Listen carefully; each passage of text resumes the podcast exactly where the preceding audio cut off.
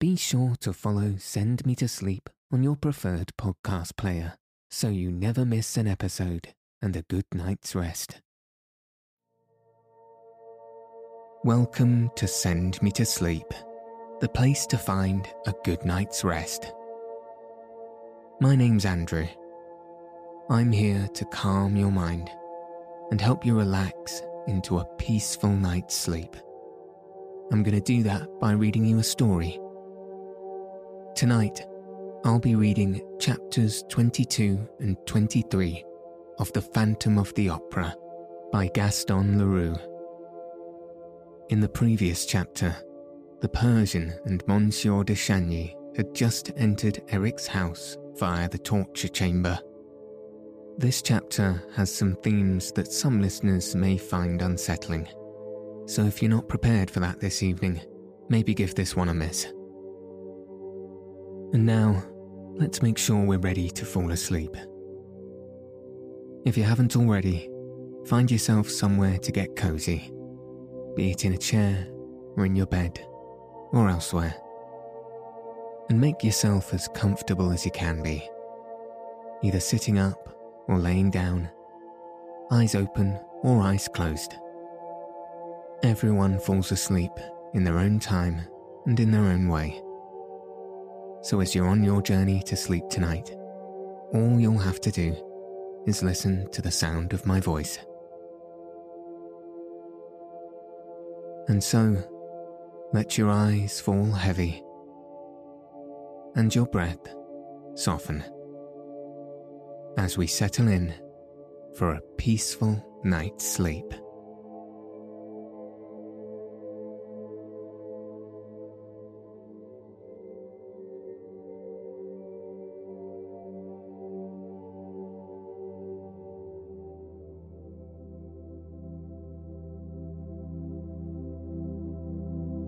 Chapter 22 In the Torture Chamber the Persian's narrative continued. We were in the middle of a little six cornered room, the sides of which were covered with mirrors from top to bottom. In the corners, we could clearly see the joins in the glasses, the segments intended to turn on their gear. Yes, I recognized them, and I recognized the iron tree in the corner at the bottom of one of those segments. The iron tree, with its iron branches, for the hanged men. I seized my companion's arm. The Vicomte de Chagny was all a quiver, eager to shout to his betrothed that he was bringing her help. I feared that he would not be able to contain himself. Suddenly, we heard a noise on our left. It sounded at first like a door opening and shutting in the next room, and then there was a dull moan. I clutched Monsieur de Chagny's arm more firmly still, and then we distinctly heard these words You must make your choice the wedding mass or the requiem mass. I recognized the voice of the monster. There was another moan, followed by a long silence. I was persuaded by now that the monster was unaware of our presence in his house, for otherwise he would certainly have managed not to let us hear him. He would only have had to have closed the little invisible window through which the torture lovers looked down into the torture chamber. Besides, I was certain that, if he had known of our presence, the torturers would have begun at once. The important thing was not to let him know, and I dreaded nothing more so much as the impulsiveness of the Vicomte de Chagny, who wanted to rush through the walls to Christine Daae, whose moans we continued to hear at intervals. The Requiem Mass is not at all pleasant, Eric's voice resumed whereas the wedding mass, you can take my word for it, is magnificent. You must take a resolution and know your mind. I can't go on living like this, like a mole in a burrow. Don Juan triumphant is finished, and now I want to live like everybody else. I want to have a wife like everybody else, and to take her out on Sundays. I have invented a mask that makes me look like anybody. People will not even turn round in the streets. You will be the happiest of women, and we will sing all by ourselves till we swoon away with delight. You are crying. You are afraid of me. And yet I am not really wicked.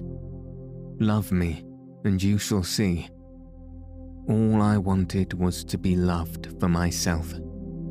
If you loved me, I should be as gentle as a lamb, and you could do anything with me that you pleased. Soon, the moans that accompanied this sort of love's litany increased and increased. I've never heard anything more despairing, and Monsieur de Chagny and I recognized that this terrible lamentation came from Eric himself. Christine seemed to be standing dumb with horror, without the strength to cry out, while the monster was on his knees before her. Three times over, Eric fiercely bewailed his fate. You don't love me. You don't love me. You don't love me. And then more gently, Why do you cry? You know it gives me pain to see you cry. A silence. Each silence gave us fresh hope. We said to ourselves, Perhaps he has left Christine behind the wall. And we thought only of the possibility of warning Christine Daae of our presence, unknown to the monster. We were unable to leave the torture chamber now unless Christine opened the door to us, and it was only on this condition that we could hope to help her, for we did not even know where the door might be. Suddenly, the silence in the next room was disturbed by the ringing of an electric bell. There was a bound on the other side of the wall, and Eric's voice of thunder. Somebody ringing. Walk in, please a sinister chuckle. Who had come bothering now? Wait for me here. I'm going to tell the siren to open the door. Steps moved away. A door closed. I had no time to think of the fresh horror that he was preparing. I forgot that the monster was only going out, perhaps, to penetrate a fresh crime. I understood but one thing. Christine was alone behind the wall. The Vicomte de Chagny was already calling to her. Christine! Christine! As we could hear what was said in the next room, there was no reason why my companion should not be heard in his turn. Nevertheless, the Viscount had to repeat his cry after a time. At last, a faint voice reached us. I'm dreaming, it said. Christine, Christine, it is I, Raoul. A silence. But answer me, Christine. In heaven's name, if you are alone, answer me. Then Christine's voice whispered Raoul's name. Yes, Yes, it is I. It is not a dream. Christine, trust me. We are here to save you, but be prudent.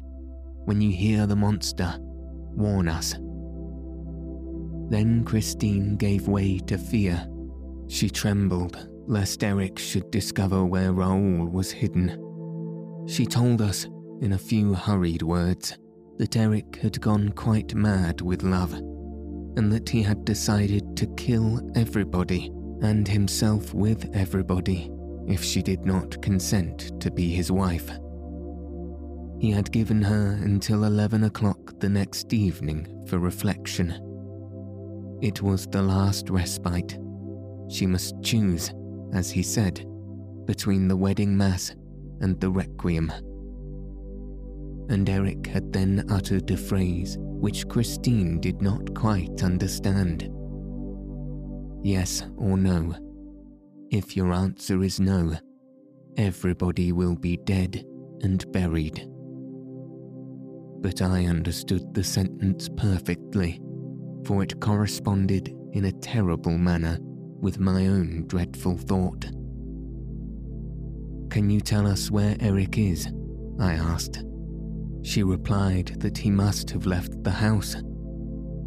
Could you make sure? No, I am fastened.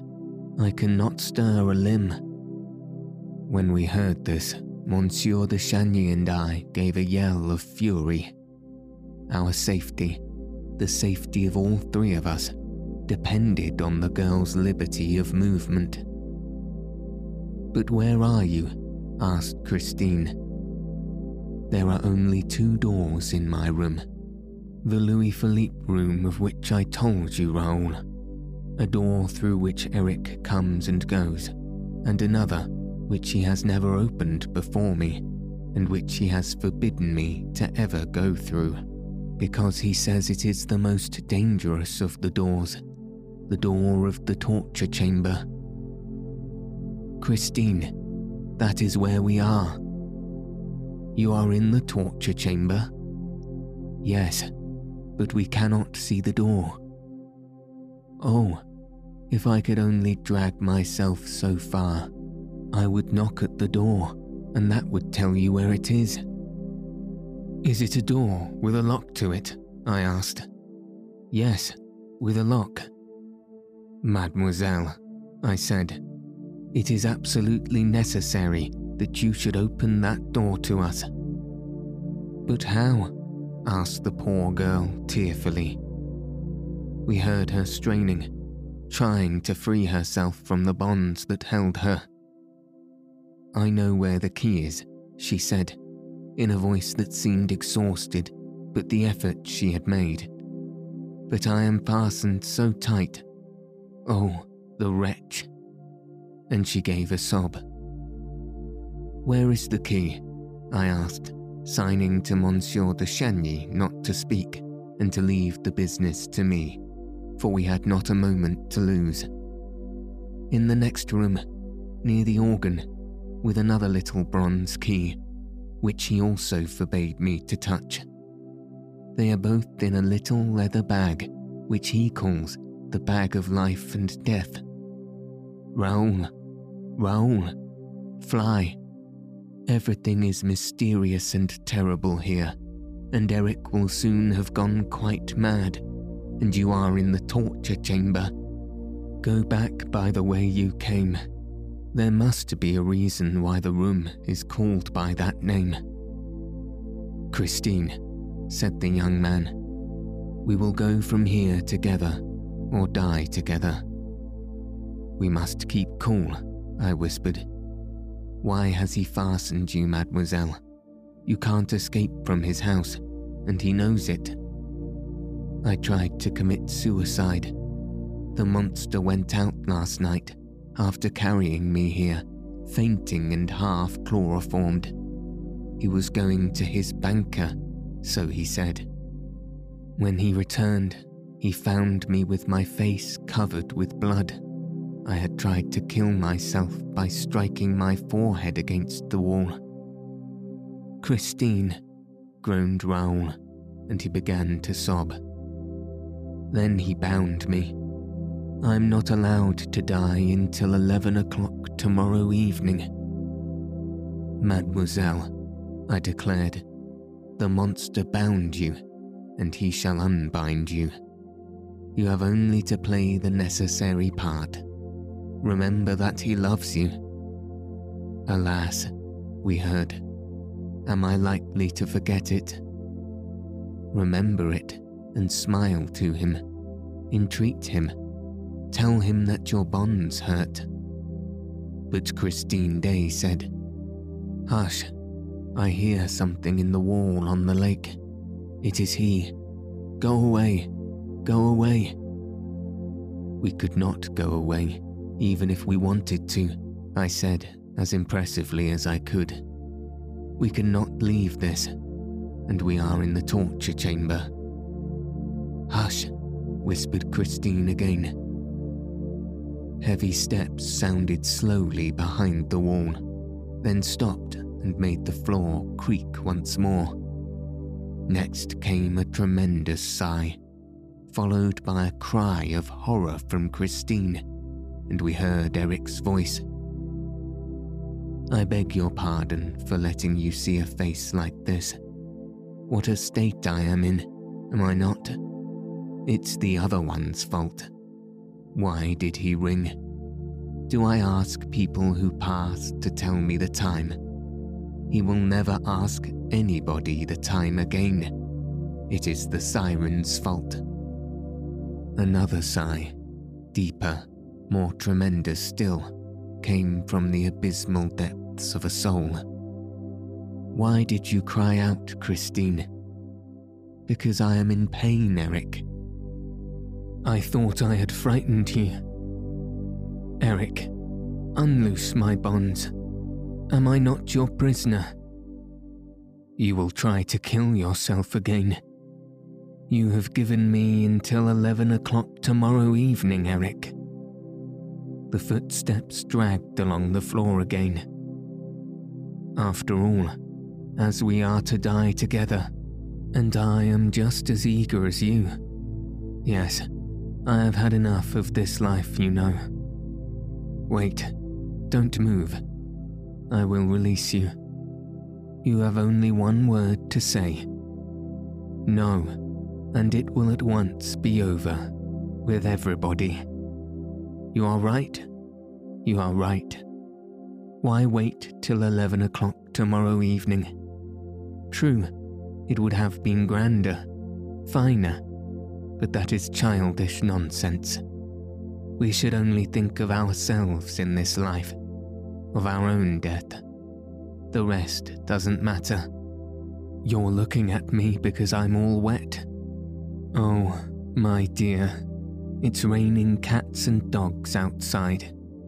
Apart from that, Christine, I think I am subject to hallucinations.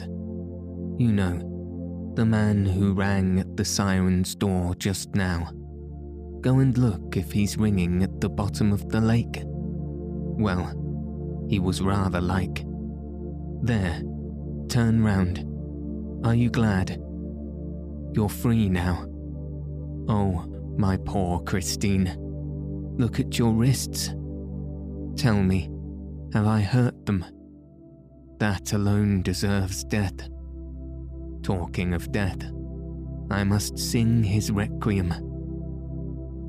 Hearing these terrible remarks, I received an awful presentiment.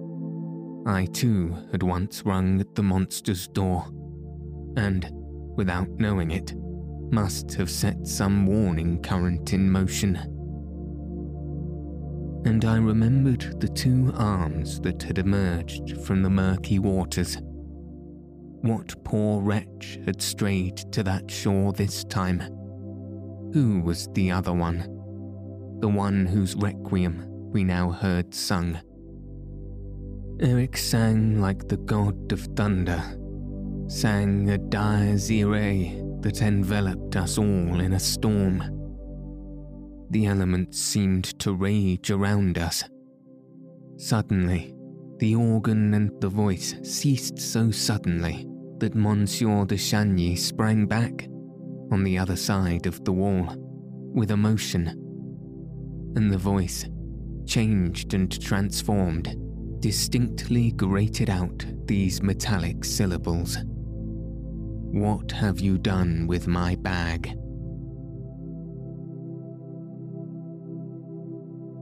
Chapter 23 The Tortures Begin the Persian's narrative continued. The voice repeated angrily, What have you done with my bag? So it was to take my bag that you asked me to release you. We heard hurried steps. Christine running back to the Louis Philippe room as though to seek shelter on the other side of our wall. What are you running away for? Asked the furious voice, which had followed her. Give me back my bag, will you? Don't you know that it is the bag of life and death? Listen to me, Eric, sighed the girl. As it is settled that we are to live together, what difference can it make to you? You know there are only two keys in it, said the monster. What do you want to do? I want to look at this room which I have never seen and which you have always kept from me. It's woman's curiosity, she said, in a tone which she tried to render playful but the trick was too childish for Eric to be taken in by it. I don't like curious women, he retorted. And you had better remember the story of Bluebeard and be careful. Come, give me back my bag. Give me back my bag. Leave the key alone, will you, you inquisitive little thing? And he chuckled while Christine gave a cry of pain. Eric had evidently recovered the bag from her. At that moment, the Viscount could not help uttering an exclamation of impotent rage. Why, what's that? said the monster. Do you hear, Christine? No, no, replied the poor girl. I heard nothing. I thought I heard a cry. A cry? Are you going mad, Eric? Whom do you expect to give a cry in this house? I cried out because you hurt me. I heard nothing. I don't like the way you said that. You're trembling. You're quite excited. You're lying. That was a cry. There was a cry. There is someone in the torture chamber. Ah, I understand now. There is no one there, Eric. I understand. No one. The man you want to marry, perhaps. I don't want to marry anybody. You know I don't. Another nasty chuckle. Well, it won't take long to find out. Christine, my love, we need not open the door to see what is happening in the torture chamber. Would you like to see? Would you like to see? Look, if there is really someone there, you will see the invisible window light up at the top, near the ceiling. We need only draw the black curtain and put out the light in here. There, that's it. Let's put out the light. You're not afraid of the dark when you're with your little husband. Then we heard Christine's voice of anguish. No, I'm frightened. I tell you, I am afraid of the dark. I don't care about that room now. You're always frightening me, like a child, with your torture chamber and so I became inquisitive. But I don't care about it now. Not a bit. Not a bit. And that which I feared above all things began, automatically. We were suddenly flooded with light. Yes, on our side of the wall, everything seemed aglow. The Vicomte de Chagny was so much taken aback that he staggered, and the angry voice roared.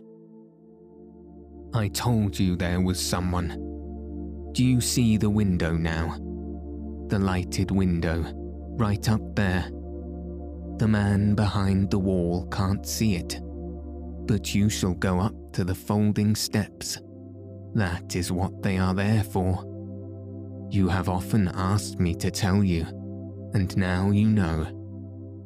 They are there to give a peep into the torture chamber, you inquisitive little thing. What tortures? Who is being tortured? Eric. Eric. Say you are only trying to frighten me. Say it if you love me, Eric. There are no tortures, are there? Go and look at the little window, dear. I do not know if the Viscount heard the girl's swooning voice, for he was too much occupied by the astounding spectacle that now appeared before his distracted gaze. As for me, I had seen that sight too often through the little window at the time of the rosy hours of Mazenderan, and I cared only for what was being said next door, seeking for a hint how to act, what resolution to take.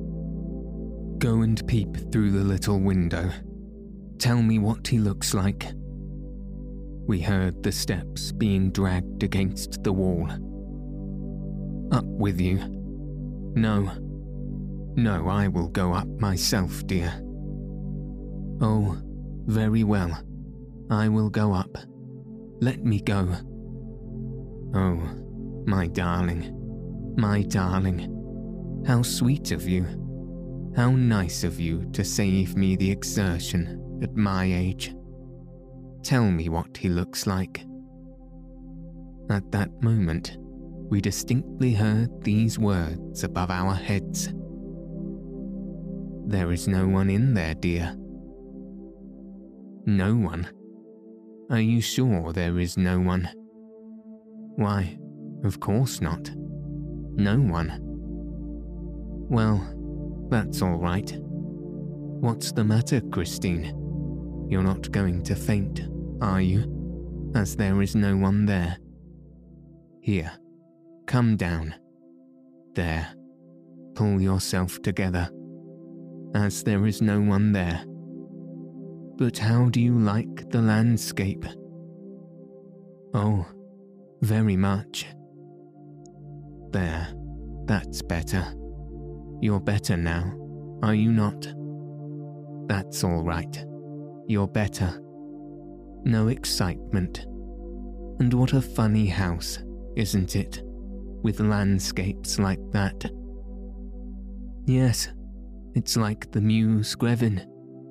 But, say, Eric, there are no torches in there.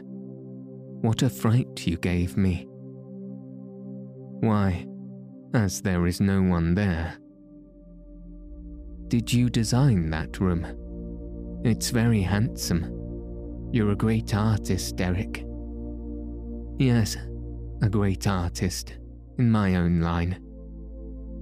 But tell me, Eric, why did you call that room the torture chamber? Oh, it's very simple. First of all, what did you see? I saw a forest. And what is in a forest? Trees. And what is in a tree? Birds. Did you see any birds? No, I did not see any birds. Well, what did you see? Think. You saw branches. And what are the branches? asked the terrible voice. There's a gibbet. That is why I call my wood the torture chamber. You see, it's all a joke.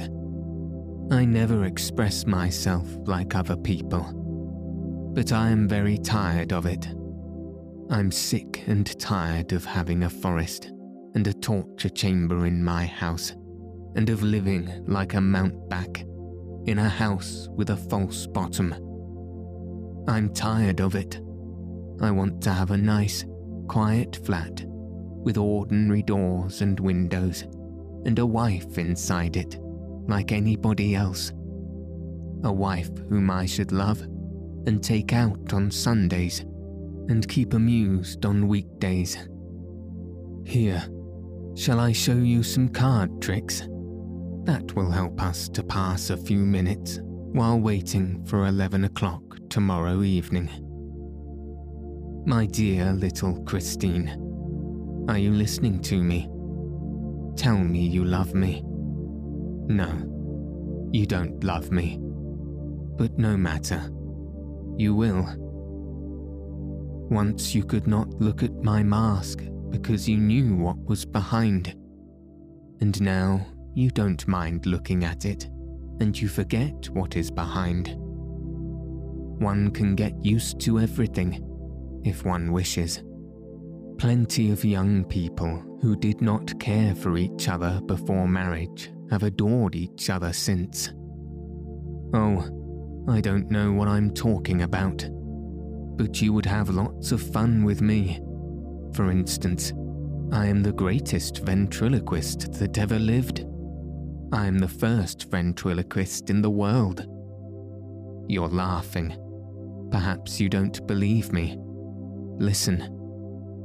The wretch, who really was the first ventriloquist in the world, was only trying to divert the child's attention from the torture chamber. But it was a stupid scheme, for Christine thought of nothing but us. She repeatedly besought him in the gentlest tones which she could assume. Put out the light in the little window. Eric, do put out the light in the little window. For she saw that this light, which appeared so suddenly and of which the monster had spoken in so threatening a voice, must mean something terrible. One thing must have pacified her for a moment and that was seeing the two of us behind the wall, in the midst of that resplendent light, alive and well. But she would certainly have felt much easier if the light had been put out. Meantime, the other had already begun to play the ventriloquist. He said, Here, I raise my mask a little. Oh, only a little. You see my lips, such lips as I have. They're not moving. My mouth is closed, such mouth as I have. And yet you hear my voice. Where will you have it? In your left ear? In your right ear? In the table? In those little ebony boxes on the mantelpiece? Listen. It's in the little box on the right of the mantelpiece. What does it say? Shall I turn the scorpion? And now, crack. What does it say in the little box on the left? Shall I turn the grasshopper? And now, crack. Here it is in the little leather bag. What does it say? am I the little bag of life and death. And now, crack, it is in Carlotta's throat, in Carlotta's golden throat, in Carlotta's crystal throat, as I live. What does it say? It says, It's I, Mr. Toad. It's I singing. I feel without alarm, quack with its melody and wind me, quack. And now, crack. It's on a chair in the ghost's box, and it says, Madame Carlotta is singing tonight to bring the chandelier down. And now, crack. Aha. Where is Eric's voice now? Listen, Christine, darling. Listen it is behind the door of the torture chamber. Listen. It's myself in the torture chamber. And what do I say? I say, Woe to them that have a nose, a real nose, and come to look round the torture chamber. Ah ha ha ha. Oh, and the ventriloquist's terrible voice.